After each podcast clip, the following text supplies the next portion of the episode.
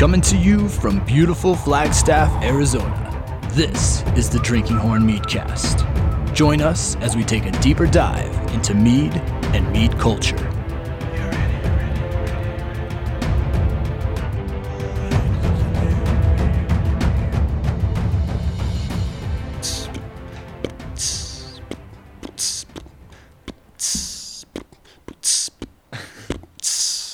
This one goes out to the strange view on Reddit. He said he misses our raps.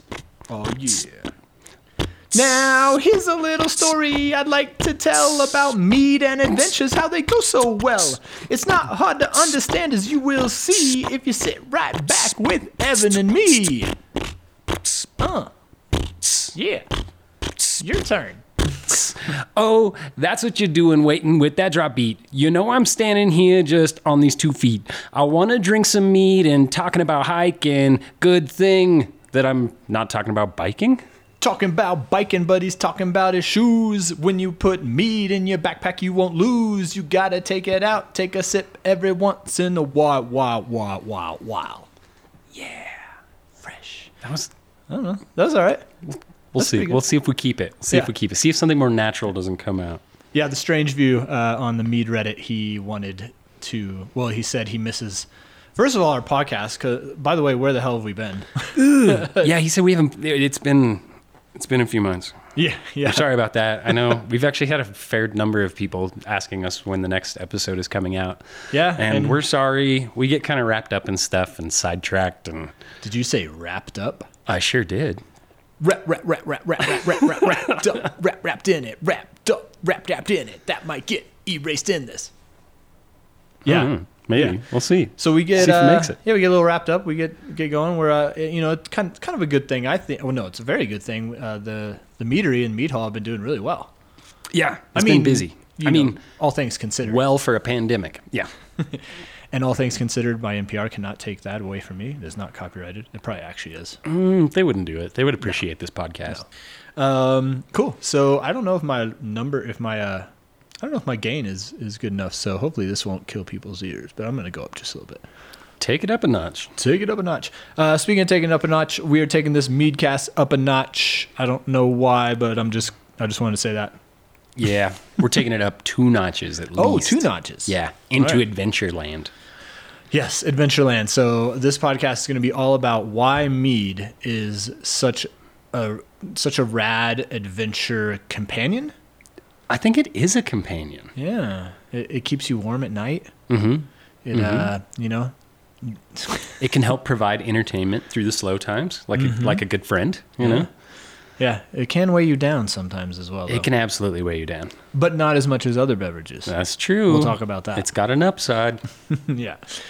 All right, so yeah, uh, mead adventures. That's that's what it's all about. Um, let's talk about the. We're not on it. Well, we're on an adventure right now. We're on a podcast adventure. It's true. I mean, every day is an adventure if you think about it. It kind of is around here. It certainly can be. yeah. Um, so in our glass right now, we've got some mead that. Uh, why don't you tell us about? Tell us about what's in our glass. What are we drinking? We're drinking a little bit of black cherry, and it's and it's one of my favorites for the significance of it. This is a, uh, I mean, it's my favorites for lots more reasons than that. It tastes delicious. I do love favorites. black cherry. It's my favorites. I likes the Englishes. Mm-hmm. And uh, this was the very first mead that we ever sold was black cherry. Yeah, we didn't start with the traditional or anything. Like, I, li- I liked Oh, I it. knew It, it seems so genuine. The surprise. Okay, well, let me try again. What? Yeah, totally, dude. dude, Dude, where's my car? I don't know. Okay, sorry. Black cherry is uh, for the very first one that you brewed, which The very first one, which you helped me with the very first batch. Do you remember that? Yeah, I well, I do remember. And on our drive just the other day, we were listening to the Meadcast, or the, sorry, the podcast episode that I did while you were brewing it. Yeah. So- it was a little rugged. Yeah, yeah, yeah. The audio was Yeah, compared was to the equipment that you have now, like uh, yeah, it's uh, Oh, God, yeah, it was I a had a little phone. rough. yeah, yeah, you would hold the phone closer to me and then closer to you. Yep. It was fun. Yeah. So this is the first one ever ever brewed. First one ever. Well, yeah, first one ever commercially done like as a as a big batch. True. Yeah. And is there any tie-in why? Because uh, you guys celebrate your anniversary this month in February. Mm-hmm. Is so that kind of ties in because it's a February release. Yeah. Oh, that's that's, cool. That's the whole significant. That's why I love this one so much, Hmm. is because it's it it signifies that we have made it another year. And so we first started making sales in uh, February 2017. Um, and so this is uh, let's see, 20, 18, 19, 20, 48 years. 21. No, wait, that's This not is the start of year five. No, year four. Man, my math sucks. Either way, At least he did it fast. yeah, real fast. There wasn't any editing. To 8 to 9 to 10 to 11. So, yeah, this is Yeah. fourth. Now I'm confused. What do you mean the start of the fourth year? Because like a year is like a long period. It's like a year long. 8 is 2, 9 is 3, 20 is. Well, because we started in 21 17. five. This we started start of the fifth February year. 7, 2017. So then one Oh year gosh. to February 2018, Oh. 2019, 2020, 2021, 2020. So yeah, it's this. It's I don't freaking know. It's four and some change. I'm going to say it's a good thing I don't do the books, but I'm looking across me, the guy that does do the books. the IRS is coming after Thank you, calculators. Thank you, computers. Yeah. Oh man. Well, uh, that's awesome. I'm sitting here looking at an empty glass of black cherry. Oh, no. Um, but uh, We are using the tiniest glasses ever. tiny, tiny glasses. We figured this would Tiny help slow us down because then you're like, oh, how many glasses have I had? Tiny glasses. I glasses. don't know because they're tiny, Tiny glasses. tiny and delicious. of mead Drink in my mind. Black cherry mead. Tiny glasses. Mm. Tiny sips of All right. black mead in my. I don't know if you can sing, snap, and catch all Oh at the my same god, time. something's gonna break. Hopefully This is going to be a my fun game. This is going to be a fun game on this podcast. We're playing Catch the Bottle of Playing Mead. catch the bottle and hoppa. Oh, that was a nice toss. Ah, flipped a little If you- bit, but it was good. Actually, That was the way adventure that right flipped, there. If I had a glass on the ground, I could have caught it and poured at the same time. Yeah. I used to do that at cilantros. Oh, fancy. Used to be like, uh, man, I'm always forgetting the name of that. Tom Cruise bring it up. cocktails. Thank you. so uh, I want to I want to dig into this. Yeah. I'm excited. I'm very excited too because I should have poured me and then chucked it to you. Because now that I've chucked it to you, you're gonna have to chuck it back. uh, that's a It makes it more fun. Yeah. Oh, but I got to do it lefty. Oh shit! All right, ready? Yeah. Lefty toss. My hand's wet. Oh my god! Oh, I'm so scared. I got it. I got it. Slightly short. um, yeah, uh, this is one of my favorite things. Uh, there's lots of favorite things that I've grown to love about mead, but this is one of them as well. Is its ability as a kick-ass adventure partner, and we're going to talk about all the different reasons that it's a great adventure partner.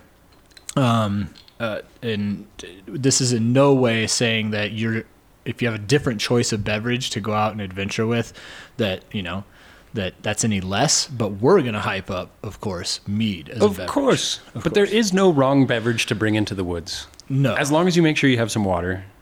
I mean, that is yes a downfall of many a times for me um, water is probably the best why do I have two liters of mead and one liter of water? Where am I going? wait that sounds perfect what how is that not what you're supposed to do I need more water than that. Yeah. It depends what you're doing, I guess. So, yeah. Oh, hiccups there.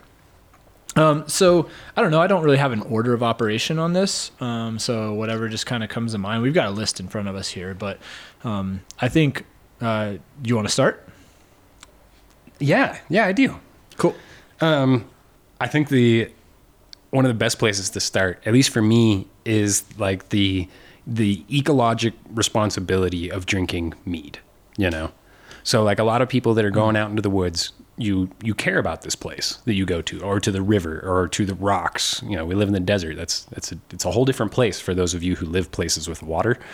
Um, and like i- if you're going out there, whether you're going out there hunting or hiking or backpacking or boating like you you care about the way the place looks. That's part of the reason that you're out there. Um, so inherently like you want to be having as small of an impact or at least as small of a negative impact on that place that you can. And as far as like your your footprint goes whether you're talking I mean, there's various aspects to that, but mead is is by far one of the most like ecologically responsible things to drink. Yeah. I God. Uh, way to start it off in an in an amazing kind of like deep spot there. That's awesome. Zing! I, at least to me, because it's all it is, down here from hill. uh, Was that on purpose? downhill from here. You you know. Oh my god, that was awesome. I wish that was on purpose. I hope that was on purpose. Well, yeah, It's all down here from hill. Oh, sh- That's like all I can all I can meet is think about. yeah, truth. Um, no, the the tie between people who go and recreate in the outdoors and the responsibility factor, the care factor is is definitely a tight woven knot. You know, It- it's if you look at the advocacy groups for. Um, you know, climate's a big one now, but more than that, even like river and, and ecosystem restoration and stuff like that. Like, uh, pretty much every community, whether it's biking, rock climbing, running, um, kayaking, they all are are tied in with some kind of, of help to that ecosystem. Absolutely.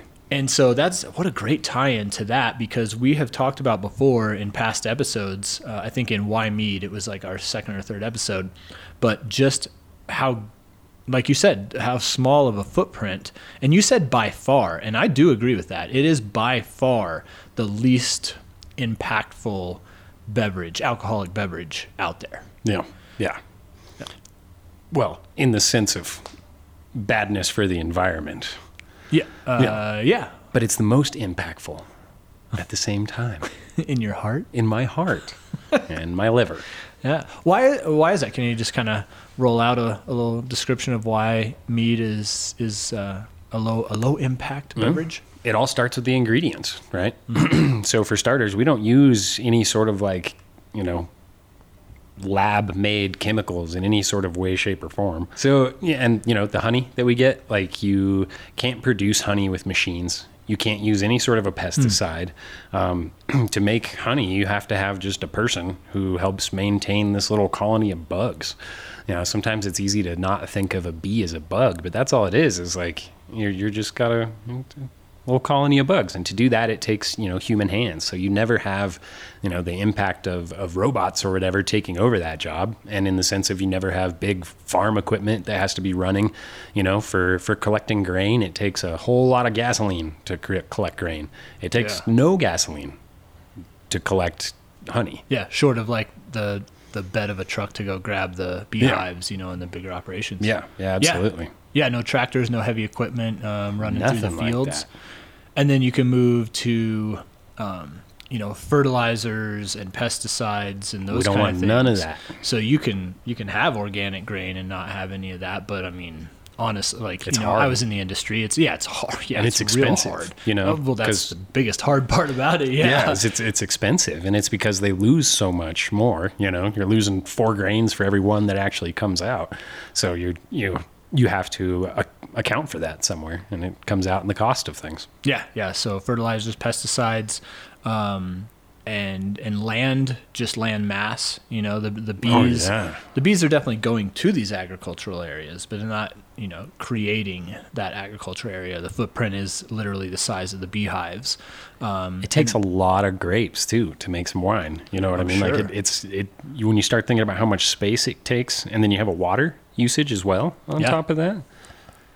yeah, the water is is a huge thing, not only in the production of the grain and stuff like that. And and uh, you know, I'm not going to be blind and say that you know the honey does to be produced does n- go to agricultural areas, and so it's an indirect thing that we need.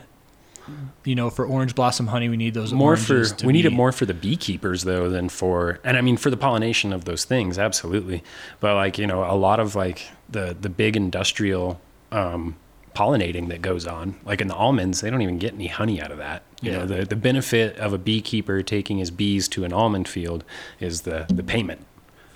Rubbing my fingers together I don't even know why I bothered to move my hand for something that nobody can see to make strange noises I can see it. We're communicating together. We need visual cues. you yeah know? yeah Here, how about this one? Yeah, it's a good one. Yeah, yeah. He's got something in his nose that itches. Do you need help? I have little fingers. Hey, you can pick your nose. You can pick your friends. All right. And if your friends are sleeping, you can pick your friend's nose. Yeah, uh, and then so also what I was going to say is not just in the in the water usage for the for the agriculture for grain or grapes or, or corn or whatever. If you're making you know rye whiskey, bourbon, that kind of thing. Um, you know, I've been on both sides. I've been in the in a brewery, um, brewing, you know, hundreds of batches, and I've been now here experiencing mead being made, and the use of water here is way, way, way less than in a brew house. In a brew house, you've got not only water making the product, um, but you've got uh, cleanup, and there's a lot of water that goes in cleanup as well. And I feel kind of I'm not grain- it. I- grain I, hope rinsing. not. Yeah, yeah, and, and, and runoff and stuff like that. I, I guess I'm, I'm trying to focus on the positive that we don't use that much water, Very little water um, and a lot of the breweries use, uh, you know, they, they'll. Um, what would you say, like per? I'd say per glass of mead, like per a Oh, no. six ounce glass sounds of like mead. a hard question coming up. I know. I, I think I can actually. I, I think per six ounce glass of mead, as far as like production goes, and I'm including all of the cleaning of of everything because I'm just going off of the main the main water thing that we have here that measures the gallons. Um, it's named for something like that, probably. um, but like I I think it's about a one to one. So for hmm. like for every six ounces of mead, it essentially takes like 12 ounces of water in the production to get there. And, and six of those 12 ounces are the finished product. Okay. And the other six would be, you know, setup, cleaning, blah, blah, blah, blah, blah, hmm. blah. Yeah. Even mopping the floor. That includes all the water we use for mopping the floor, everything else. So, like, full production need for getting a six ounce glass of mead is 12 ounces of water, which is pretty, it's pretty minimal. That is no, absolutely, um, and that's yeah, that's that's a huge a, a huge um, non-impact. And to kind of bring us backward, we all of a sudden just start talking about you know ecological things immediately, which is great. Um, but that means that there's less impact on on you know different ecosystems uh, that you know the runoff of water in rivers. Um, all, all the different things that can happen in our in our playgrounds, our outdoor and recreational playgrounds, um, including gas usage, smoke, smog, um, pollutants, you know, all that junk we air. breathe in all the time. Yeah. So that's kind of why you know the, you brought that up. You see an empty glass and you're about to throw it. Oh my gosh! Here we go. Yeah. Yeah. No fair. You get to throw right-handed. I know. Actually, we were just talking about that. Yeah. Um, I was pouring coffee with my left hand, and I was like, "It's a good brain practice, a, a good brain training." is to switch it up a little bit. Your brain gets into routines. It's good to like throw your brain for a loop. yeah. Try to put your belt on the other direction than you normally do. It like it hurts the first time you do it. Your brain's like, "No, what are you Yeah. doing? Seriously, have you ever We tried already brushing? learned it the other way." You ever tried brushing your teeth with your left hand? oh yeah, yeah. You feel like it's like throwing a ball. myself. It's like yeah. I nearly I nearly jammed Honey, my, my have your- toothbrush into my into my neck. Evan's brushing his teeth, and his wife has to come in with a stitch kit. Yeah. Dang. Not again. So I think that's a, a great. Um, you went like uh, really, really deep on that, and really kind of holistic about the the approach to why it's good as an adventure partner because it takes a, a, little bit better care of our adventure. I keep calling them playgrounds, you know, recreational areas. So Yeah, they are. They are playgrounds. that's awesome. I love it. I love it. Love it. Howdy, howdy, everybody. Just wanted to take a second here and say thank you for listening in to the Meadcast once again. Really appreciate it. And we are always looking for uh, ideas and comments and show suggestions from you guys. So if you have any of those, definitely hit us up with them. We'd love to hear about your ideas and thoughts. Uh, you can email me, nick at drinkinghornmeadery.com, or of course, you can hit us up on any of our socials, Instagram or Facebook, and we'll find it and uh, probably turn it into a show. All right, now for the next little segment. Um, cool. Another reason? Well, you don't feel like crap the next day. Yeah. Yeah. Yep. We we just we, when we went and did our little uh, we we finally got away for a weekend Mm-hmm. and uh, climbed on a little rock and uh, we brought a keg of mead with the two of us. yes. A little keg. this is a little baby one, A little, uh, a little two gallon keg. yeah, two gallon keg. Yep. Yeah, we drove out to the middle of the desert to go climb uh, Courthouse Rock down in, uh, you know, the, the desert in the wintertime is absolutely gorgeous. And so went out there to camp out and to do this climb the next day. We got there right about sunset-ish, uh, got our fire going and tapped the keg. I'm not going to... there's there's different rules supposedly, uh, you know, out on dirt roads. But uh, tap the keg. Um, As soon as we were free of the vehicle and the vehicle was in a full off and parked position, absolutely, yep. Um, threw the keys out in the middle of the desert and uh, tapped the keg. and still haven't found the keys. I'm making it sound like we did something bad. We didn't. Um, but we we tapped the keg. Uh, we started drinking. We had our dinner. Oh, actually, we'll talk about the dinner in a second too, because that's another great thing I like about outdoors and mead. Um, Pairings on the on the fire. yeah, yeah, and we we drank a drank a good bit. I mean, we were relaxed. It was beautiful, beautiful sunset. We were happy. We're camping. It was nice. Just two dudes around a fire, you know, cuddling. I mean, um, hanging out. With our clothes on, promise. yeah, I had socks on. Yeah. Those are clothes. That's plural clothes. I only had one sock. Oh, ew. whoa, that's too much. Anthony too Kiedis much. style. If anyone out there gets my my Anthony Kiedis one sock reference, I didn't even get it. then then good on you. Now you I'm know who have that to is, write right? it down, and then I'm gonna look it up later. Yeah, yeah. Well, I won't even explain it. So, um, yeah. So we, I, I definitely had um, a, a good amount of mead, and so um, yeah, and I, I think you did too. We I went had, to a, sleep. I had a nip or two. Yeah, yeah, we had, we had our little our little uh, little mead session, and the next day we had a big old rock to climb. You know, multi pitch. You go up the rope, you set up an anchor. You go up the rope, you set up an anchor. We went up about you know 500 feet or so, maybe actually a little bit more. Nick And- pretty much soloed like most of it. I'm not as experienced as Nick is at the climbings, Well, so uh, I was following. Nick doesn't was take leading. experience not to put gear in and just climb up a rock. Yeah, that's that one So- took no experience. That's true. You It's an interesting climb. It's very low grade. I don't even know how to set to set anchors. There's nothing to put them in. Yeah, yeah, yeah. I was just putting Where it in for I, I'm not going to put gear anywhere here. Yeah, but uh, but it's a, it was a big day ahead. It was. and we drank a lot of alcohol, of a lot, uh, a decent, an Decent okay amount, amount, a fair amount. a fair amount, and woke I up and I was a little worried. legally responsible for the word fair. Yeah, I was a little, I was a little worried about the about how it was going to go when I. Oh, know- but we woke up feeling great. yeah, yep. Great. Like a million bucks. Yeah, slug some water, put some food in our bellies, and I didn't think about it the rest of the day. He makes I it sound drank. so much faster. We had like the most relaxed morning Oh, ever though was- too. We scrambled eggs and had burritos camping. like you know eggs are never a quick morning, you know. No, No, it's it was fantastic. But I So but we woke up and felt great. And I think there's I think there's a lot of properties, you know, to kind of not not justify it, not verify it, but there's a lot of properties that kind of support what we feel. Mm-hmm. Yeah, and again, we kind of talked about this on Why Mead, but yeah, it is a simple drink, and your body appreciates that. It does. So what gives you a hangover, Nick? I think we should talk about some of the aspects. usually? yeah, right. rum, rum usually. Oh, dark gives me a- rum. oh yeah. Absolutely.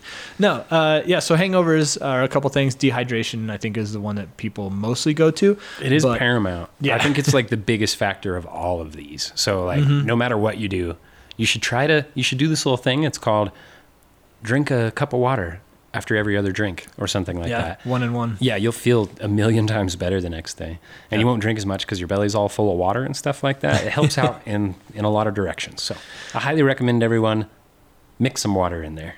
Man, when I do that one to one, I'll like get done with my glass of mead, and I'll be like, "Oh, I gotta drink water now," and I'll like fill up my water, and I'll drink it so fast, just so I get oh, back to the mead to Yeah, you just slug it. Yeah, you just you just slug that water down. That's that's all you need to do. Yeah. Yeah, so dehydration is definitely one factor, but one another big factor that not a whole lot of people know about unless you listen to our Meadcast episode. Oh, I'm Nick Irvin, Oh man, and I'm still Evan Anderson. and welcome to the Drinking Corn Meadcast. Meatcast, meatcast, meatcast, meatcast. We're gonna oh. we're gonna clip that. Yeah, and I'll have to review it because I'm pretty sure I said drinking corn. Nice. Do you want to try it again? I'm Nick Irvin, And I'm Evan Anderson. and you're listening to the Drinking Horn Meadcast. Meatcast, meatcast, meatcast, meatcast. Yeah. Um, so what I was saying is another thing besides dehydration is uh, what's in your beverage, and the more stuff, we'll just call it stuff, uh, and there's a fancy name for it, congeners. Um, Just think of your body as a filter. yeah. It is. Yeah. Yeah, it's a big blobby filter. Yeah, we're like a donut. yeah, yeah, with a very long hole. Yeah, we're like a long hole donut. It's just a weird thing to think about. Long hole donut, That, like, don't hold me down. What I consider my insides are actually like still the outside, basically. Mm, yeah, yeah, we're like a noodle, Yeah. like a like a rotini. Ooh. But like a, a busty rotini, you know what I mean? Like we're thick. Thick. I got a tiny little hole and real thick meats. Heyo. Oh my god. Uh, so conjurers, yeah, we're like a filter. Oh, lefty, here we go. Oh wait, I should fill mine up Yeah, you first. fill your first. You learned your lesson from me. yeah, I often do, teacher sensei. Oh, watch me make a mistake. The mistake was me getting these tiny glasses for us to drink out of. I feel like I'm How drinking faster. I feel like I'm drinking is? faster because of the tiny three glass. ounces. I don't I think. I've only got like two ounces. Okay, I think so. Mine's a little larger. One hand. Yeah. Just kidding. God, Always God. two hands with a mead bottle. Yeah. kind Um, of a madman do I look like? for the 18th time, congeners. so your body is like a filter, and the more stuff that you try to put through that filter, the more it has a chance to get clogged and has to clean itself up, and it's it's a little harder. So Your body's a machine and it don't operate well with a clogged filter. no, no, nothing really does. Yeah. So the more simple to drink, uh, the easier it is on your body. It doesn't have to. Um, you know, break down the chemicals and create other chemicals that cause these nauseas and headaches and stuff like that. So, um, anyway, just you can look all that stuff up. But mead is a simple drink. It's honey, water, yeast, and then whatever fruit juice we put in it. And um, that being said, your body's just kind of happier with it. Now, I'm not saying you slug down, you know, two liters of mead and you're not going to wake up with a wicked like headache and hangover. Oh, you can do it. yeah, oh, you can do it. Trust, trust us. Trust us. Although it's often the bottle of whiskey after all the mead that I don't even remember the next day that might have actually gotten me. Yeah, But yeah. Anyway, Yeah, so uh, simple drink uh, l- means less of a hangover, which means if you've got you know miles to hike or paddle or climb, then you know you need an early start and you need a good start. So um, you have a, a pretty decent chance after drinking mead around the campfire of getting going. hmm waking up feeling pretty good. Yeah, for sure. Um, so let's see what else we got here. Um, What's your uh, right around here? Actually, I was going to try to play it off as like my own coy question, and I realized that would have discredited somebody. But I want to hear about your mead hike pairing here for Flagstaff. Are we there yet? yeah, absolutely. Oh, let's do it. yeah. Yeah, so Taste of AZ uh, chimed in on one of our comments on our Instagram page because I asked people for some comments, questions, stories, and we've got a couple more little stories and stuff to go later on. Uh, but Taste of AZ, Eric Walters asked, actually, I don't know if it's Eric. It may have been his, May have been Luke. yeah, it may have been his partner, um, Luke, that asked this. Uh, but anyway, they asked, He's your brother from another mother. he does They've have, got a last name that's almost the exact same, but there's a difference of an E. I know, and my E is super confusing. It is. Makes people think Irvine. Oh, it hurts my head. Yeah.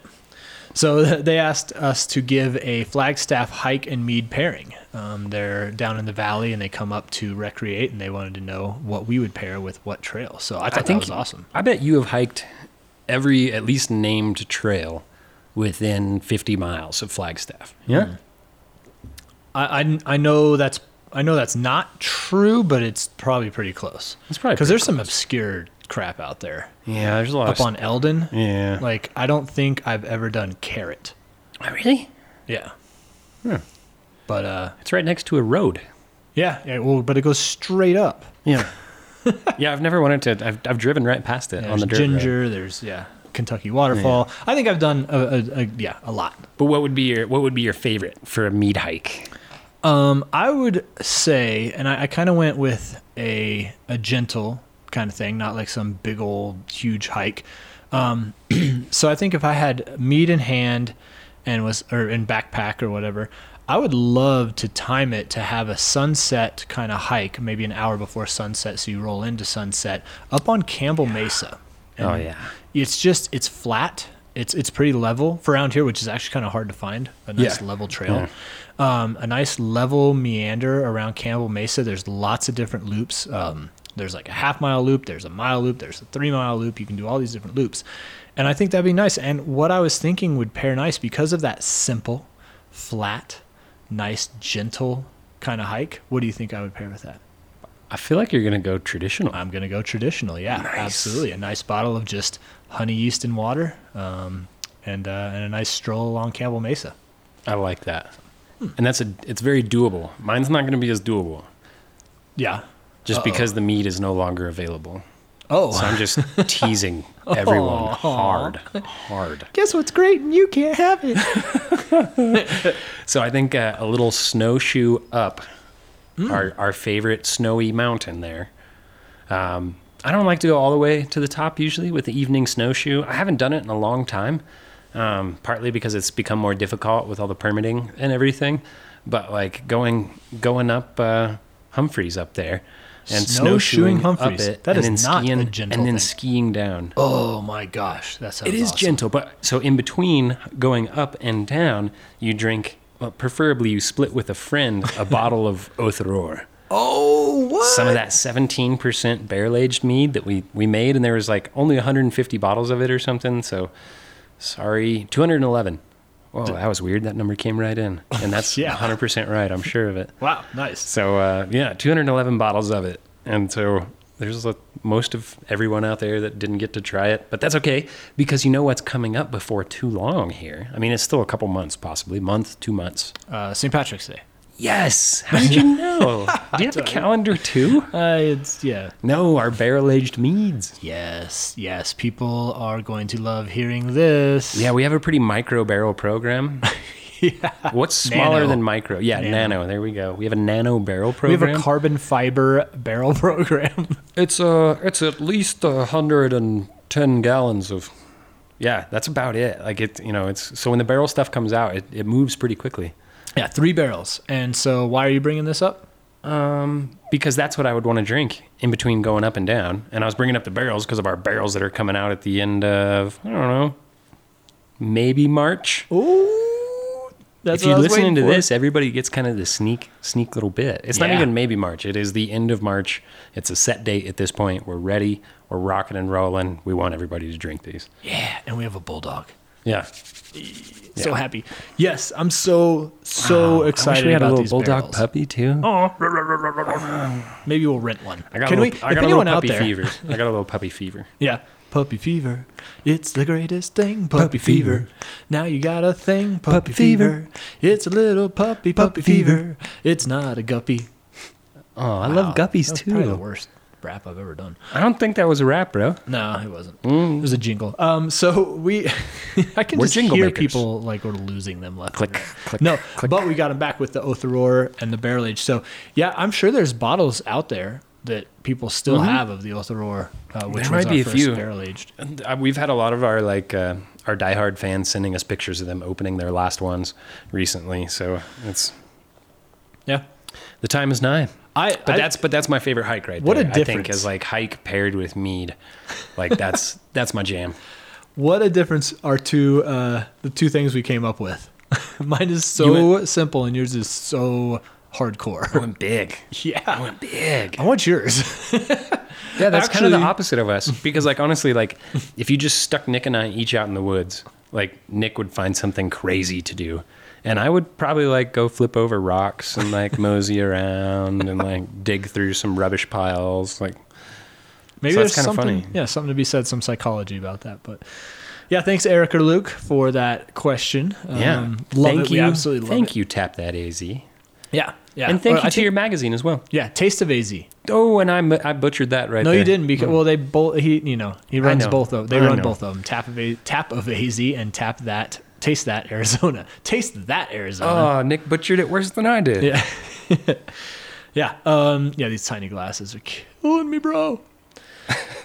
so thanks for yeah the the suggestion there. So um, if you guys ever have any or questions or thoughts or comments, absolutely hit us up. Um, especially if you have ideas for future meadcasts. Like I think it'd be cool if you guys talked about this, this, and if we have enough of a you know a good idea and a heads up, we could even bring in you know we could go and find some experts in that field and and Yeah. have them on. Or, Yeah, we love we love you them. guys having questions and participating. It makes it it makes it more fun. It makes it more interesting. And you know, sometimes Nick and I are just out of touch with the populace. I tell you what, sometimes, especially now.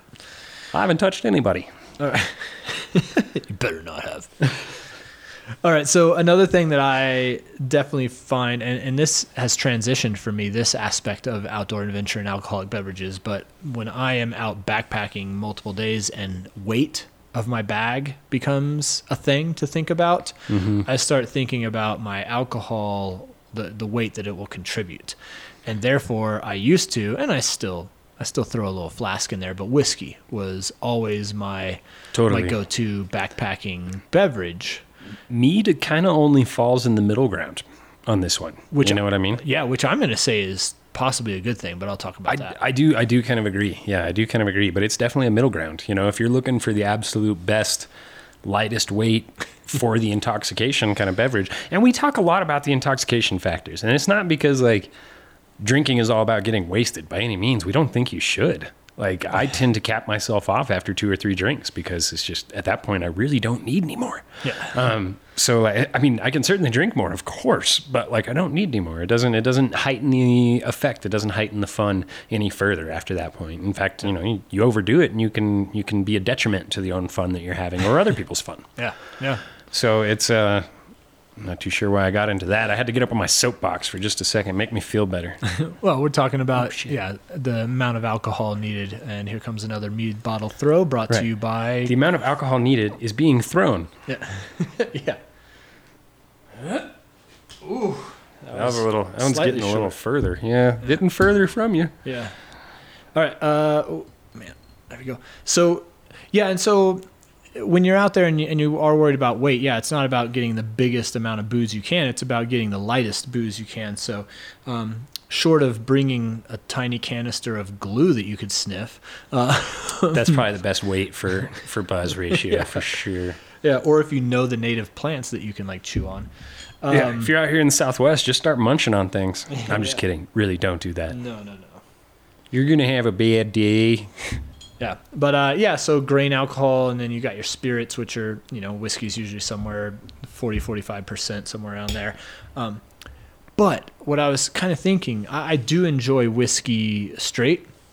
I definitely enjoy that, but not everybody does. You know, you take straight vodka out there, and that's more like just get drunk for drunk's sake kind of thing. Yeah, if you're drinking straight vodka, it's definitely like not for the flavor. no, no, I don't care how how many times they filter. Filtered 82 times. Okay, it still it's tastes still like just vodka. alcohol. Yeah. Um, so to then go the opposite direction, the heaviest you could do would be like a, a session beer.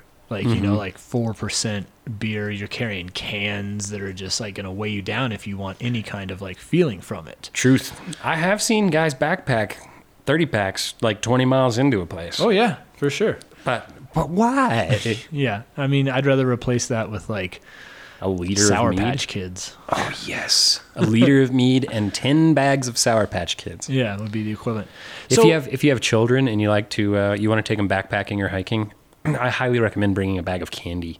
Um, it actually works on on adults too, but that little sugar burst will help get them through kind of whatever they need to get through. So it's like taking that, you know, when grandma comes over and feeds your kid way too much damn sugar, it's sort of like taking that and using it to your advantage. And they burn out at the end of it. Do not get me wrong, but I Well, that's got I got thing. oh dude, I got my uh, an 8-year-old and a 12-year-old to hike up the side of the Grand Canyon carrying their weight and everything, and I just kept feeding them sugar. It's great. Here you It's go. great. Here you Yeah. go. Mm-hmm. They got Here to the go. top and they passed out almost instantly. Yeah, as, Fantastic. as most people do. Yeah. Whether or not you are coming off of a sugar rush or Yeah. not, you get to the top of Grand Canyon, you're like, Anybody want to take a nap? yeah. So I think that middle ground, what I was saying, why I thought that was, you know, really kind of cool is that with 13% mead, and, and, you know, meads run the gamut of their session meads too and all that stuff, but ours is mm-hmm. 13%. So y- if I fill up a little flask of mead, it's not going to be as much alcohol as whiskey, but it's going to be a pleasure to drink, and it's going to still give you that nice, you know, into the day happy hour. and so the weight to alcohol ratio of mead, I think, is in a really, really good spot. Um, and I've at least that's how I've experienced it. And so, um, yeah, just another great adventure partner. I think 13% is a nice, good sweet spot if you can grab maybe I don't know. I, you might even mix a little. Maybe I'd take Metheglin mead and put like a little shot of whiskey in it too. Oh man, mead is such a great cocktail. Yeah, Yeah, you can mix up a cocktail in one of those plastic lightweight flasks uh, if you're going backpacking for a couple of days. You better have a big old flask. Should we talk about our backpacking experience with mead? Yeah. Oh yeah, absolutely. Nice. I think that's that's one of my favorites. I would love to I would love to have done more. You know what I mean? On that trip. Yeah, yeah, Oh, just yeah. in general, just more with Darren, just that whole the whole thing. You know, I would have loved to have have done more of the the CDT with him. Yeah. or or any of the PCT or anything like that. Yeah, still Um, there. But our good buddy, um, Darren, Darren Campbell, he went and he hiked the PCT either last year the year before, and then uh, last year in 2020 he hiked the uh, CDT. What a heck of a year to to be out in the woods for six months. You know, that's it's the best year ever to be out in the woods for six months. Yeah, yeah.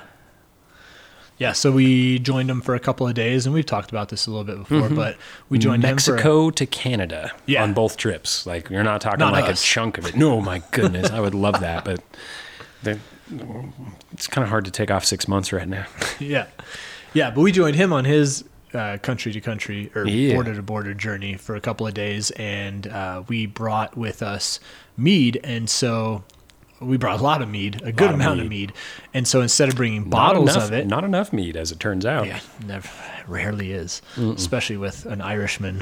yeah, that'll that, that's like you gotta you gotta multiply by two instantly. Whatever you thought you were bringing, multiply by two. Yeah. Yeah, and so that can that can get kind of heavy with glass. And so instead, Absolutely. what you had the brilliant brilliant idea brilliant. is to fill a plastic platypus bladder, uh, well, multiple Yeah. bladders, uh, lightweight plastic bladders with the mead. And oh my god, that was perfect. Yeah, Absolutely perfect. You've now taken the packaging and, and made it super light. we even took carbonated ones with us on that trip, Yeah. and those platypus actually held up with the carbonation, so that when we were drinking it, even like two or three days later, after pouring it into a platypus, we were able to drink it with bubbles. Yeah. Yeah. Yeah. This is we are not was still sponsored by carbonated. platypus, but if No, but if someone- platypus want to reach out, give us some free mead sacks, hit us up. we will take them into some amazing places and give you good pictures. Yeah, we'll take your sacks. And we will abuse them. we'll, we'll put them through the test. We'll love them and abuse them. I always thought I should have been a gear tester. 'cause You you definitely should. I, should I beat be. the hell out of anything I put my hands on. It's just like, Yeah, you beat the hell out of your hands. Too. yeah, yeah, those two. I've got, yeah. yeah. So that was a great fun adventure with mead. Um, I think it was. It- It's something tasty. It's it's a nice. Um, you know, most of our stuff, a lot of our stuff is on the drier side, but it's still honey based, and so that that campfire around at the end of the day, having that little. It's almost like it hits your brain in a different way uh, when you drink mead. Well, it does. The It buzz does. is It absolutely totally different. does. But but that kind of sweet tinge, like I love an IPA, but at the end of a hard hike, I'm actually gonna say I I don't know you know you know I'd reach for a traditional mead or a Metheglin or a or a lemon ginger mead or something like that. Ooh, the lemon ginger is that's the that's the best hiking mead we have. I think oh, that possibly. passion fruit.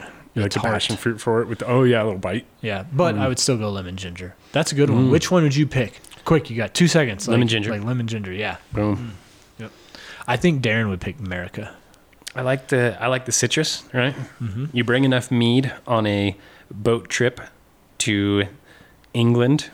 400 years ago, and you would not end up with your teeth Oh, falling out. scurvy! I was like, where are you going with this? A little vitamin C. Yeah, need it.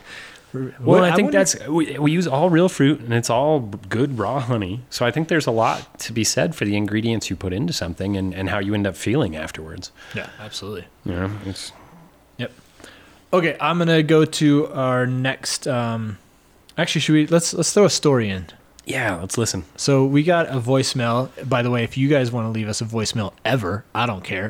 Drunk dial us, please. Please that. drunk dial us. Please let us know in there if you you know don't want us to play you on the Meadcast, um, and we won't we won't put your voice on there. Just let us know what you want done with your your recording. Yeah, because if you, yeah, I guess if you drunk, leave us a message like, well, we'll use our discretion. We'll give you a call back. We'll we'll Yeah. double check. Yeah. We'll double check. Yeah. Um. So Drunk dial us, please. but definitely drunk dial us absolutely so we asked people to leave a message on our voicemail uh, specific for the meadcast which is speak pipe like speaking, and a pipe, like a plumbing pipe. Speakpipe.com slash drinking horn.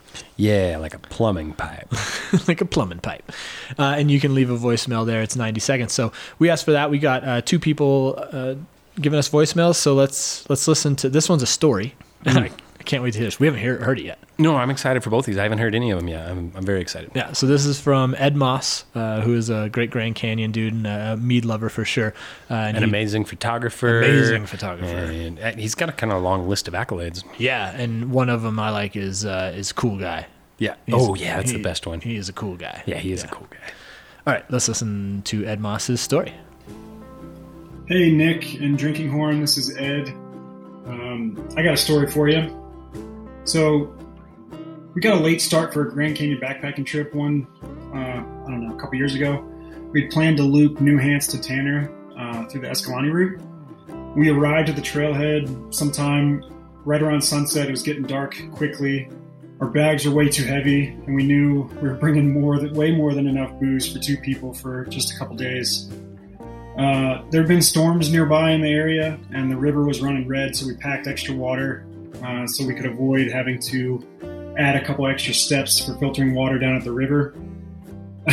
but after an hour of hiking, started smelling something strange, and we couldn't couldn't figure out what it was until we stopped for a break. Uh, my buddy that I was with, he slipped almost immediately after the descent began down New Hance. Um, we stopped later for a break and we realized his bag was soaking wet. And he started to unpack everything, and he had brought two ba- two full bags of wine to surprise me for my birthday, which is way more than enough wine for two people. so we, we soon realized this was an issue because we had nothing to put the, the wine in to, to salvage the wine. So once we realized that he had spilled a bunch of wine, popped the bags, we tried to salvage it by dumping the water that the extra water that we brought to be ready at camp. Uh, so we filled up a multi-liter MSR drum of the wine that we could salvage, and then we carried the broken bags and sipped on them as we descended in the dark down New Hance under the new moon. Um, so it was a pretty miserable and brutal hike, but then you introduce all of that wine. We had a lot more bumps and bruises and scrapes when we arrived at camp much later than we had originally planned. Um, others of sounder minds probably would have chalked the wine up as a loss, but we decided to start the birthday celebration a little early, which made for a, a much worse descent. Um, and you know, leave no trace, I guess includes spilled wine. Um, anyway, we got to the river really late, and uh, we weren't feeling our best the next day for obvious reasons. And we never made it to Tanner. We ended up laying over and hiking out um, the next day. But the moral of the story is don't bring cheap bags of wine. Bring drinking horn mead. See you guys later. Oh man. I've been there. oh yeah.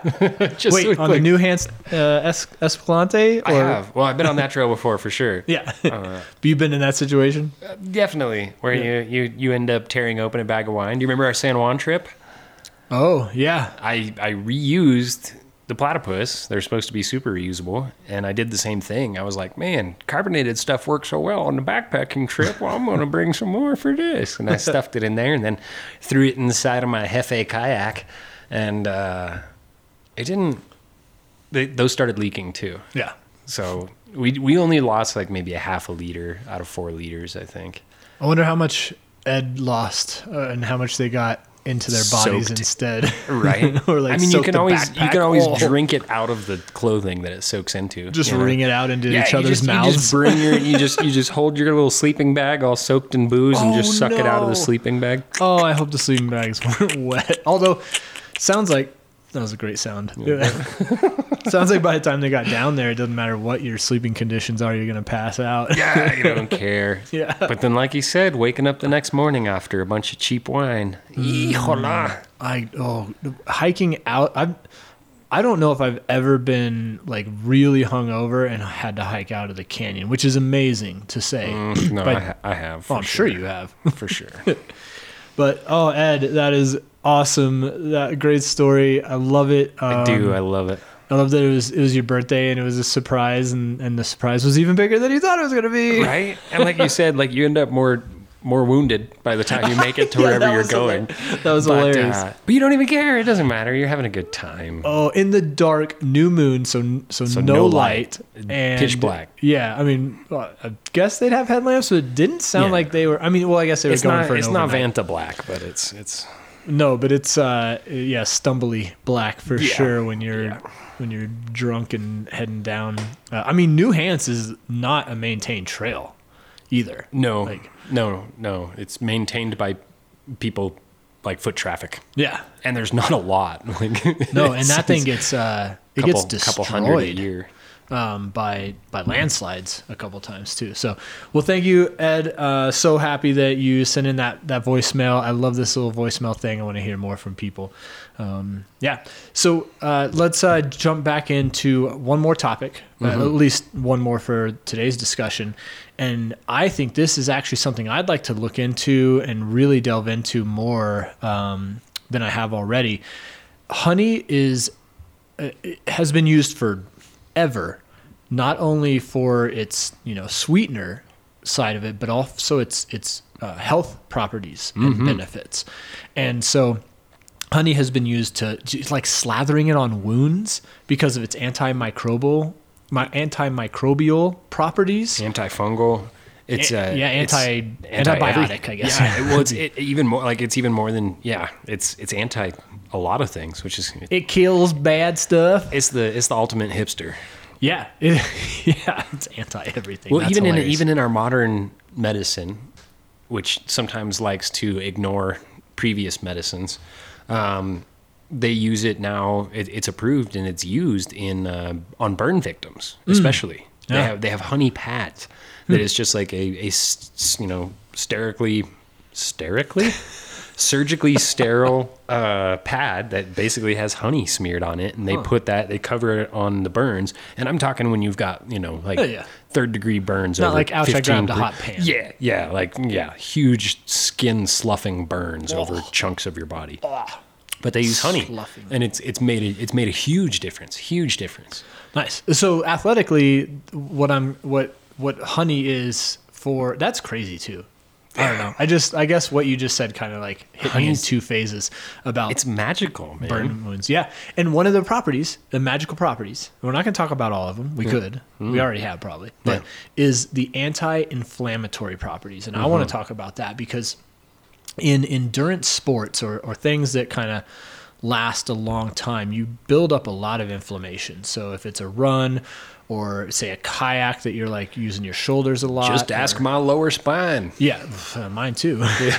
What's left of it? um, yeah, inflammation is it's a good response by the body because it brings in healing chemicals, but Yes. I mean we overdo it. and it can, and it can notify you to problem True. areas. Right? Yeah, yeah, for like sure. That's So- part of the idea of that response is that then you are like, oh wow, yeah, you need to chill out, buddy. My wrist doesn't have full movement anymore. Maybe I should. Uh, Yeah, yeah. So in, inflammation. Oh God, uh, inflammation is an issue uh, post post you know workout, post athletic event, whatever. Um, you're looking for things like recovery drinks or recovery activities to lower the inflammation, and honey has anti-inflammation properties. So I I remember the past like I don't know maybe five six seven years people talking about beers being a really good recovery beverage. It's got the right protein to to um, carbohydrate ratio and that's fine but it also has a lot of things that can cause your body to start getting a little inflamed. Meat on the other hand i th- i think in my personal biased opinion, um, mead having that honey and the simplicity of the drink is it is going to help a little bit. Now I'm not saying like go slug a half liter after doing something and you'll feel fine, but I do believe in that anti-inflammatory property of honey helping to recover your muscles after a strenuous thing. If nothing else, I think it's the best option for alcohol consumption after an athletic event. Absolutely. Well, and the and the honey itself, like it's got lots of things that are that are in the mead, in the finished product, that are. It's kind of the same with the hangover, right? Like there is potassium in the mead. There is, you know, there's there's a little bit of sugar left in the mead. There's all these things that can that can help with bodily recovery. Yeah. Yeah.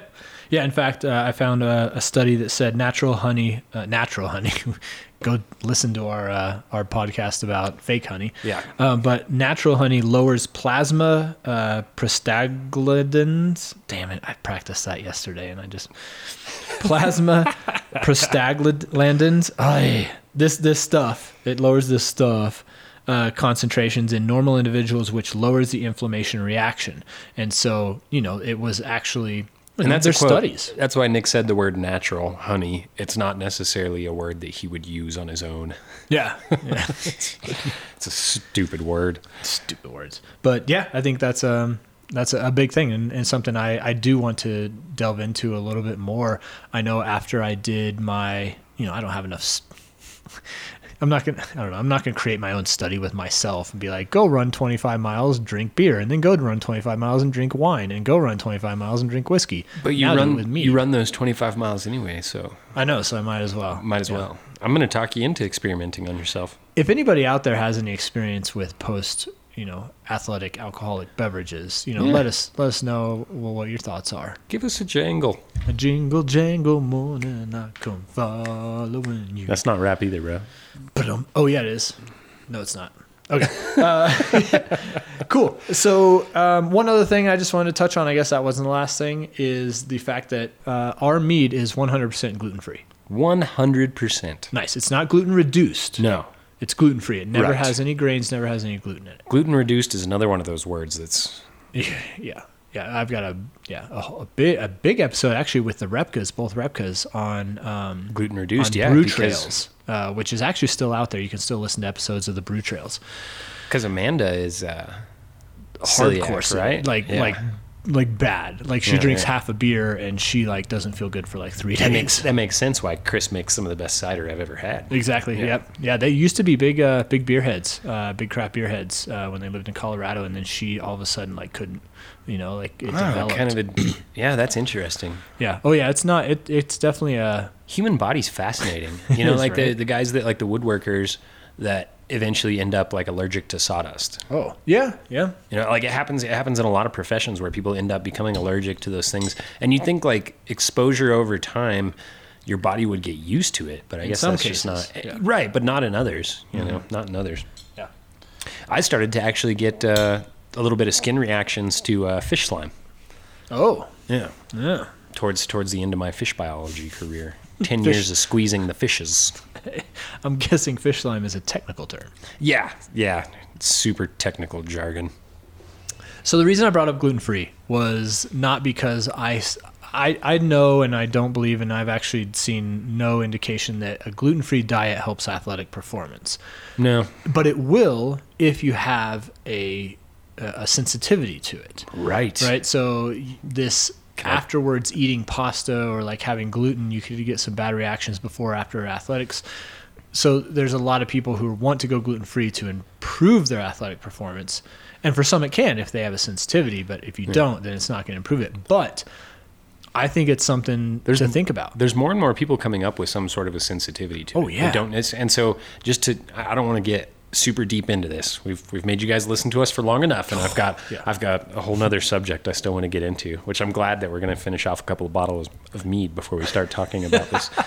Um, but the the way that genetically modified organisms are made is by using a chunk of virus to insert a certain genetic sequence into another genetic sequence. And so some of what they've found, and this isn't, it's not super well proven, not super well studied by any means, needs some more research, um, is that what they're finding with some people is that they're not actually allergic to the gluten, but their body is having an allergic reaction, quite possibly to that chunk of virus that they used as the vehicle of insertion for that genetic whatever. Yep. And so that's, you know, and so it's just, you know, we don't, when people talk about long-term effects of things, like messing with the genetics of something is like uh, that's there's some serious long-term possible effects that we have no understanding of. We like to think that since we cracked the genome and we can put a, a name on all the pieces in there, that we've figured it out, but that's ignorant. No, it, we think there's a. Ignorant might have been. I I used to harsh, tell no, no, no. I used to talk to my students about actually both things. That specifically how they would use genes from fish in tomatoes to make them frost proof. Mm-hmm. Um, and people with fish allergies and sometimes would have All of a problems. sudden, but I would talk to them about, you know, think about on the wall, there's a fuse box and there's one lever on the outside on and off. You open up that fuse box and there's wires all over the place that can go different directions. So that's like how our bodies are. Just because of one gene is there, there are many different. What are we talking about right now? Things We're that- that- going no, no. into like No, that's- yeah, I some don't wanna- crazy biology here. But um, yeah, but yeah, it. We've had a lot of It's comments fascinating. our listeners do love hearing the sciencey stuff. Yeah, so. it's fascinating. Um, but yeah, the gluten free thing. If you are looking for a beverage, you know that that you maybe you have a small sensitivity or maybe a large sensitivity to. Or maybe you just want to experiment and see if you have a sensitivity. Exactly, exactly. See Try how you mead feel. for a couple weeks instead of beer and see how you feel. Yep, because this is coming from a study here too. Uh, returning to the questionnaire study, 80%, and again, questionnaire study of how many people, you know, you, I don't know how great this science is, but uh, 80% of the athletes who followed a gluten free diet reported improved gastrointestinal symptoms, indicating they experienced some positive effects from eating non gluten foods. I think there is something, what you just said before, that there is a lot of people who don't know that they're sensitive. And that sensitivity could be light, but it could make a difference. And most of the most of and, and once you, do you mean like grain sensitivity or the possibly viral sensitivity? Oh, like the well, I was, talking sensitivity I was thinking the gluten. Yeah, the, the grain. right, right. or the- well, I mean either direction, right? Like it- it's a good one to go and experiment with yourself and just see how you see how you feel. Yeah. And then let us know. Yeah, maybe we're wrong. Tell us we're wrong. Yeah. Uh, I do have uh, one more voicemail uh, from Donnie. So I think it's uh, it's actually thanks Donnie for the voicemail. Love it. It's not on topic, but I thought I'd throw it in here anyway. Yeah, yeah. Let's get it Um, in. Yeah. So here is Donnie over in North Carolina. Hey, what's up, guys? It's your buddy Donnie here. Uh, I had a couple questions. Uh, first off, I was wondering if you guys have ever messed around with or have any plans for some spontaneously fermented mead. Uh, I think it would be really cool. As far as I know, it's a little more complicated than making a wild beer, but I'd love to hear your thoughts if you've done it before or plan to do it in the future. Besides that, I have a question for Nick. Hey, dude, when are you going to send me some freaking drinking horn to North Carolina? Whatever, dude. Uh, you know we shipped to North Carolina. oh, I need to get on. In fact, I've got a post-it note with Donnie's address right there um, because he got me into Clubhouse. Oh yeah. Um, scratch a little back. Scratch a little back. Great little off-topic questions there about spontaneously uh, fermented mead. I've got my thoughts on it, um, but what do my, you think? My quick rundown is um, the only reason we haven't is because of watching Nick's previous experiments with uh, wild fermentation. And you had a couple that turned out pretty tasty. Absolutely. Yeah, yeah. The Beaver Creek one was pretty good. They smell like garbage while they're fermenting. they can, yeah. Wild yeast, it's not like, like Literal when you garbage. walk Yeah, yeah. When you walk back into our warehouse and like it, it just like it smells like like honey and like a little like kind of like a hint of bread. Yeah, it's delicious. It's delicious. When we used to have the tap room in here, people would always come in and be like, "Oh my gosh, it smells so good in here." And like I'm completely numbed out to it at this point. Like I don't smell it at all most of the time. Yeah. You know, it's just like it's it, I probably smell like it, and that's I hope so. Yeah. Forget cologne. I smell like freaking fermenting mead. You wish you did. Yeah, okay, go ahead. I know I probably don't. I smell like terrible butt. But uh, so that's the only reason that we haven't yet. But I really like the idea of it, and I'm honestly I'm always saying that we need to do it, and so we should really just just jump on it one of these days. I mean, we'll we'll start with a really tiny one to do to do a wild fermentation. For anybody who doesn't know, um, all you really have to do is we make up a must, just a little honey and water mixture, and we take that up and we go stick it on a tree in the forest. And like you can try different places, right? Like you could try hanging one from my beard and seeing what you catch there. You could try hanging one in my backyard where the elk like to scratch their horns off on the trees like they're doing right now. we could try one there and you can get some elk yeast. Um, part of the problem that mead has with that, at least for us, is we like to ferment relatively high alcohol content. most of the time when you're catching a wild yeast, it's not going to perform that well. Um, you're going to be definitely, it's definitely going to be a session style mead, um, which is not a bad thing in any way, but you just have to be like prepared for that style of fermentation and that style of beverage, you know, and make something that that is fitting to that yeast. Um, so that's kind of the, the caveat there is that you're going to end up with lower alcohol, most likely. I'm not. That's not 100% though. I mean, the original yeast that we use now to get to you know 20% or more alcohol content was also originally a wild yeast. Um, so there's you know some there's there's some natural selection that we can do as humans, um, and play our our bean game, as I like to think of it, just like our, our natural. You know, not our unnatural selection of us. Artificial. Yes, artificial. Damn, need. You got all my words gone. You that good dude. That's awesome. I, I was thinking I'm all hoity-toity because I've dealt with spontaneous fermentations and stuff like that before, but you just hit two of my three things that I was going to talk about with what Boom. with like mead and spontaneous. What's number three? Get us number three. Well, let me review one and two real fast. I think you ah. said so. Number one, well, oh, not number. they're not in order. But one thing to worry about with mead is, and this is kind of what you said. You're talking about the smell, but mead is a very simple drink, and so you can't hide what the yeast is going to do to your drink. What we use is a very, No. very clean yeast. So it could be a good thing if what you happen to catch randomly out in the open is a good flavored yeast. But I feel like other beverages, like I think I don't know, uh, there maybe there's spontaneous wine, but like beer is like really that's the lambic style, the spontaneous. Um, there's a lot of things playing in there that can kind of. You know, I don't want to use like hide anything bad from the yeast, but that's really what it does. So No, one you can things, kick up that flavor, like you know, you can throw a bunch of hops in on something and totally like eliminate Yeah. some some weird off flavor from Or it the could work well with that. right? Yeah. Or, or right, or pair with it, and so it ends up being even better than before. Yeah. So one of the things I was thinking when I heard this, I actually heard this question a little bit before was um, Sneaky how- bastard. I just love hearing Donnie's voice. Um, is the simplicity you could you could run into some different issues there. Uh, number two, your uh, the alcohol tolerance of the yeast was something I thought about too because a lot of the natural yeasts can't tolerate the alcohol that you want mead to be at. But you, I didn't even think about the session stuff, so you bringing that up was was great. Yeah. And the third is That was a weird noise. creating a weird noise from Evan. What? what? Um, the third is what, honestly, um, the the price tag of a batch of mead is different than a price tag of a batch of beer. So doing an, a quote unquote experiment that has a we'll call it 50-50 chance of coming out could be you know something to think about right doesn't mean don't Ex- do it but it could be something- experimenting with like a, a gallon batch of like what do you call beer before you pitch the yeast? wort wort. So like using some wort and sticking it out there in a one gallon size, like that's kind of the go to is like a one gallon bucket or To like a- capture, yeah. yeah. And um, you're not you're not burning a whole lot of money. No. Like you do that with with honey and you're doing a five gallon batch, like you might burn up two hundred bucks and figuring this stuff out. Yeah, yeah. Again, not not meaning it. It shouldn't be done and it No, be done. and- It's just something to think about. And we will. Nice. I love that I just heard that, and I love that it's recorded. It'll be- Wait, I know, right? Recording? Oh yes, we're recording. Damn it. no, yeah, it'll just, you know, it's a little ways out. We got a lot of things to think about. Um, I would love for us to come out with the session mead at some point, and maybe that would be a beautiful way to do it. There's a lot of companies out there that will take a wild yeast that you capture and use and like, and they will actually propagate it and have it readily available for you whenever you want to order it.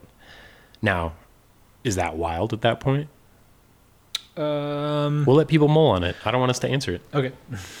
Mull on that. Mo- like mold one. Mull.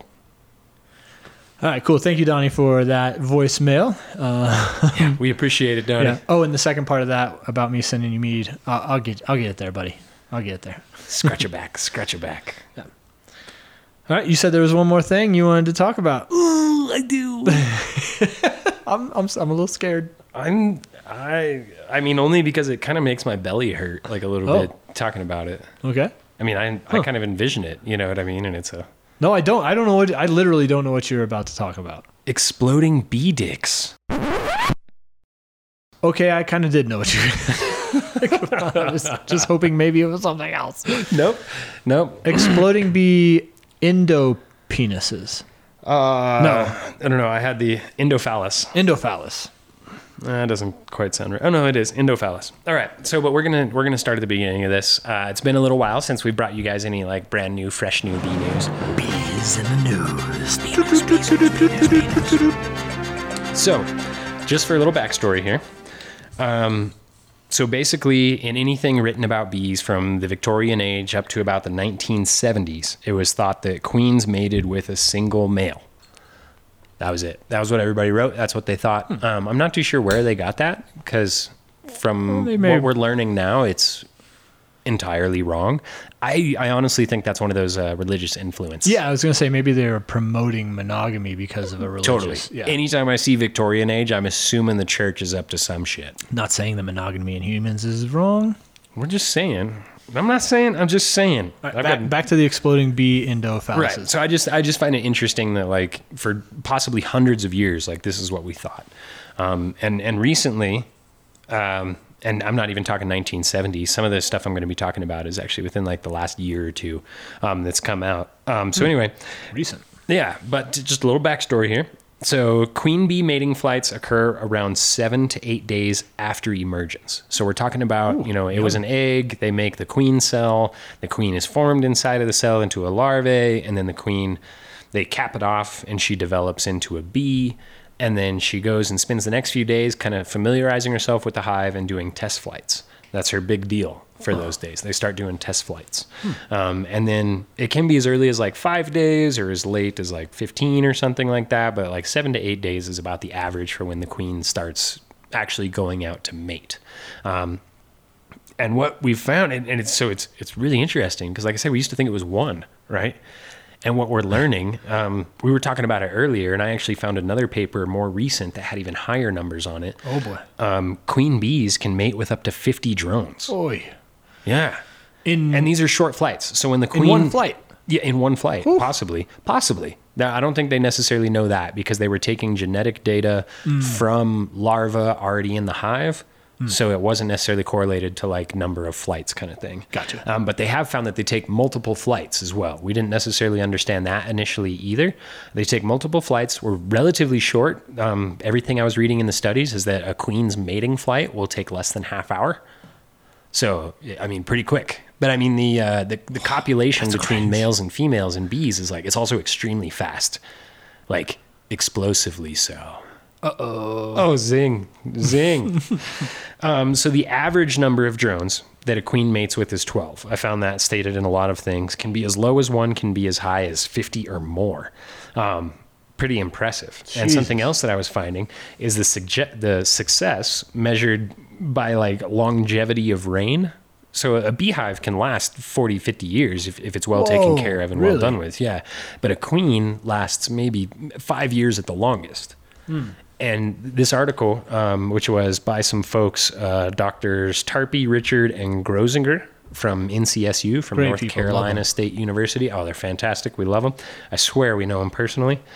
And uh, what they were finding was that the success of a of a queen honeybee is directly correlated. Now we're not saying related, directly correlated with the number of matings that that queen has. Hmm. Which is it's pretty interesting. So like and so when you think about this, like we had we had one hive of bees that I kept putting queens into and they just kept killing them, right? So that's a piece of it. Is like for the rest of the hive to accept this queen. So they raise her. She goes out and mates. If she only mates with one drone while she's out there and comes back and tries to start laying eggs, there's a half a chance that the workers are just going to kill her off. Whoa. Right. Crazy. Like you didn't mate with enough dudes out there, and it's not necessary. I mean, obviously, that. like as a biologist, I always want to go to like, oh, genetic diversity, genetic diversity, right? So it's just like, uh, and, and what they were finding though was that the more matings that the queen had, the more pheromones she produced, and as we've talked about previously, like a, a queen manages her hive, keeps her place on the throne. I'm putting that in air quotes because it's you know, she's more like a slave to the colony than a throne. You know what I mean? Than like a queen. Yeah. But like, but she ends up keeping her place in the colony longer by mating with more bees. Direct, direct. You know, they follow the same line. Cool. So I, I just thought that was I thought that was awfully interesting, and all of this is getting us into exploding bee dicks, right? Oh, cover your children's ears or open them up because this is nature. Yeah, this is just nature. We're going to be talking about endophalluses and uh, oh my gosh, the the queen bee has a special organ for receiving uh, semen, and like it, it's pretty actually they're they're studying it right now because those those queen bees that live for I actually heard it I heard it on NPR while I was driving Whoa. around earlier. Oh my God. it was really cool. just adding, just stealing NPR shit. What? And uh, so what they were saying was that a I got all excited and forgot about it. The uh, special sac area. Oh yeah, yeah. So it's it's the ability to store semen, like, and the bees don't have refrigerators or deep freezers, right? Or Not that we know like of. that. Not that we know of. And so, ooh, tricksy devils. But so these queens are able to store essentially at room temperature inside of their body sperm, viable sperm, for five years. We can't do that. Whoa. Like we can't do that as humans. You know what I mean? Even with freezers and technology and all the rest of this shit, it don't last five years. No? Oh, no. So this is that. it's really interesting because they were talking about you know we used to like imagine the seed bank that they have like up in Norway or whatever it is. I thought I thought seed bank was way different in this case.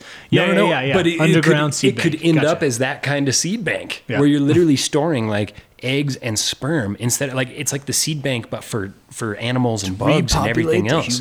right because we don't we don't pop out seeds that you can keep viable for a hundred years in the right conditions right? Thank we, God. we pop out little creatures or we lay little eggs that creatures pop out of. I don't mean we as in humans i'm talking animals versus plants. Yeah. and so if you had the ability to store sperm and ostensibly eggs for many years, you would end up like we, you know, it, it it's just brings a whole new level of science and and preservation possibly and all these other things. So it's really cool. Evan is super interested in this. In No, fact, I love B sex. we're gonna start a whole new podcast called Bee sex. Bee sex. B sex. Bee sex. So the exploding dicks. I learned about this from uh, some other podcasts actually, uh, pretty recently, as well as uh, I've been. Re- it's you know it, it's kind of a catchy headline, so it's it's managed to get its circulation amongst all us nerds.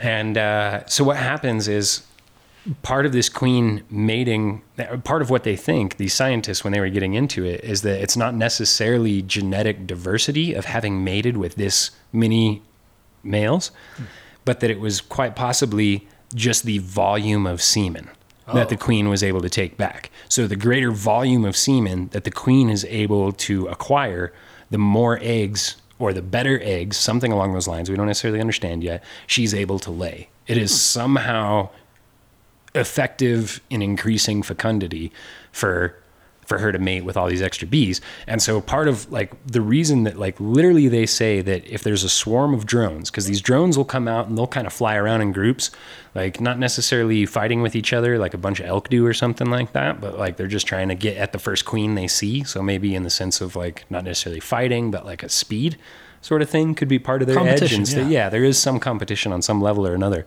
Um, but not like combat necessarily, but a speed game in lots of ways. Because after the drone and the queen mate, the drone's endophallus and testicles literally explode. They say you can hear it. I've never heard this, and this is like the most hilarious thing ever to me because I would love to be sitting around, like walking through a field where we have our bees or something, and you just like hear these little pops, and that would be bee dicks exploding. Oh my gosh. And so part of the whole idea behind this is that it, it is like the force of the ejaculation needs to be strong enough to try to push as much of it as it can as far up into the queen as they can to be able, you know, to to spread their offspring and, and be viable. Whew. That's a bucket list for you now, huh? Yeah, it pops off the head of the the head of their endophallus actually breaks off inside of the queen. Supposedly, I read this in one paper. I couldn't find it in others. Um, what do you do with like? Do they? They must dissolve that or Do they? something. You know what I mean? Yeah. Like Oh, up to yeah, yeah. uptake does it. it go? Yeah, they must uptake it because if you have fifty endophallus heads inside of you, like. That's a snack, I'm figuring, right? Like, or a blockage. I mean, you gotta, you gotta, nutrition. I yeah, they're not just gonna sit there. So, uh, so obviously the the drones only get one shot because their equipment's gone now. Do they survive that? No, Oh. that's a death sentence. Oh, okay. It is like it is like many males in the uh, the the kingdom of bugs and beetles and creepy crawlies of other varieties. Is Yeah. that uh, we get one go at it, and then and then it's over. It's all we're useful for. Well, I mean, honestly, yeah. Yeah. So Wow. Yeah. Wow. you know what's freaking crazy? Nature. yeah. Yeah. Well, you know what else is crazy? This mead cast. Yeah. because we just talked about adventurous mead. We just talked about exploding bee dicks. I'm sorry, did I interrupt any more exploding bee? No, no, no. I was trying to keep it. I was trying to keep it pretty short and concise there. I hope. Uh, I mean, if anybody has any questions, hit us up with them. I got all kinds of questions too, and I'm trying to trying to find more answers vehemently for them. You know- um, my my search engine on Google has just been ruined by looking for exploding bee dicks. I, Oh, you didn't do the you didn't do the incognito. no, I did not. And and So I'm thinking this might be a room that we create in Clubhouse and a talk. Uh, you do a little more research. Sounds like you got a, a good foundation of research. You do a little bit more. It's a good start. It could be one of the most popular rooms in Clubhouse. Uh, exploding bee dicks. yeah, yeah. All right. Um, It will be once I get a recording of it. Yeah. like the popping, the Oh, audio wanna the recording of the Yeah, yeah, yeah, yeah. like like putting milk in your Rice this spring, Krispies. this spring, you know, you're gonna be like, "Hey Nick, can you cover uh, this and do this with this mead and do this because I got to go do some things." And you've just got my microphones out there in these drone swarms I recording. mean, I've it. never That'd even awesome. seen a drone swarm. To Me either, yeah. you. Like, Well, not that I I don't know know that of. I, I don't know that I have. Yeah, I don't know that I've really paid attention. Like, usually swarm of bugs, and I tend to just turn away from it and go in a different direction. Uh, we got everyone on the edge of their seats with the exploding bee endophalluses. Um, I think that's a good point to to cut this uh, this episode. But hey, we're back. Rocket dicks, always a good spark to spark to stop. Yeah, exactly. All right. Well, uh, thank you, Evan, for joining us. Uh, I think we had a good talk about adventurous mead, mead on adventures, and thank you to Ed Moss and to Donnie and to Taste of AZ for contributing. Oh, and uh, a strange view on Reddit for saying they missed our wrapping and missed our episodes. Uh, always love to hear that, and that helps us. You know what? Honestly, if you say you listen to our Meadcast and you want to hear more, that causes us to sit down and, and create these. So, yeah, if you got any ideas on future Meadcasts, whether it's honey, uh, mead, bees, Norse, Viking stuff, uh, just let us know. Um, and yeah, we'll we'll make it happen. Oh, I was trying to come up with a rap there in my head, and I was just still failing miserably at it. Yeah, should we end it on a wrap? Talking about mead and we're talking about bees. Exploding dicks got me standing on my knees. So much pain, but me don't take it. Gonna get this honey and we're gonna just rake it. Gonna In- rake. Gonna rake. Ah. well, there we go, right there. It's beautiful. Yeah. All right. Well, our usual tagline to send you off is nothing. We don't have one, so we're gonna end it right here. And uh, yeah. Um, bye. Goodbye, all. Bye. You have a good rest of your evening, and uh, we'll get more out soon. We Sorry. promise. Promises. Promise. I promise. I promise. I promise. I promise.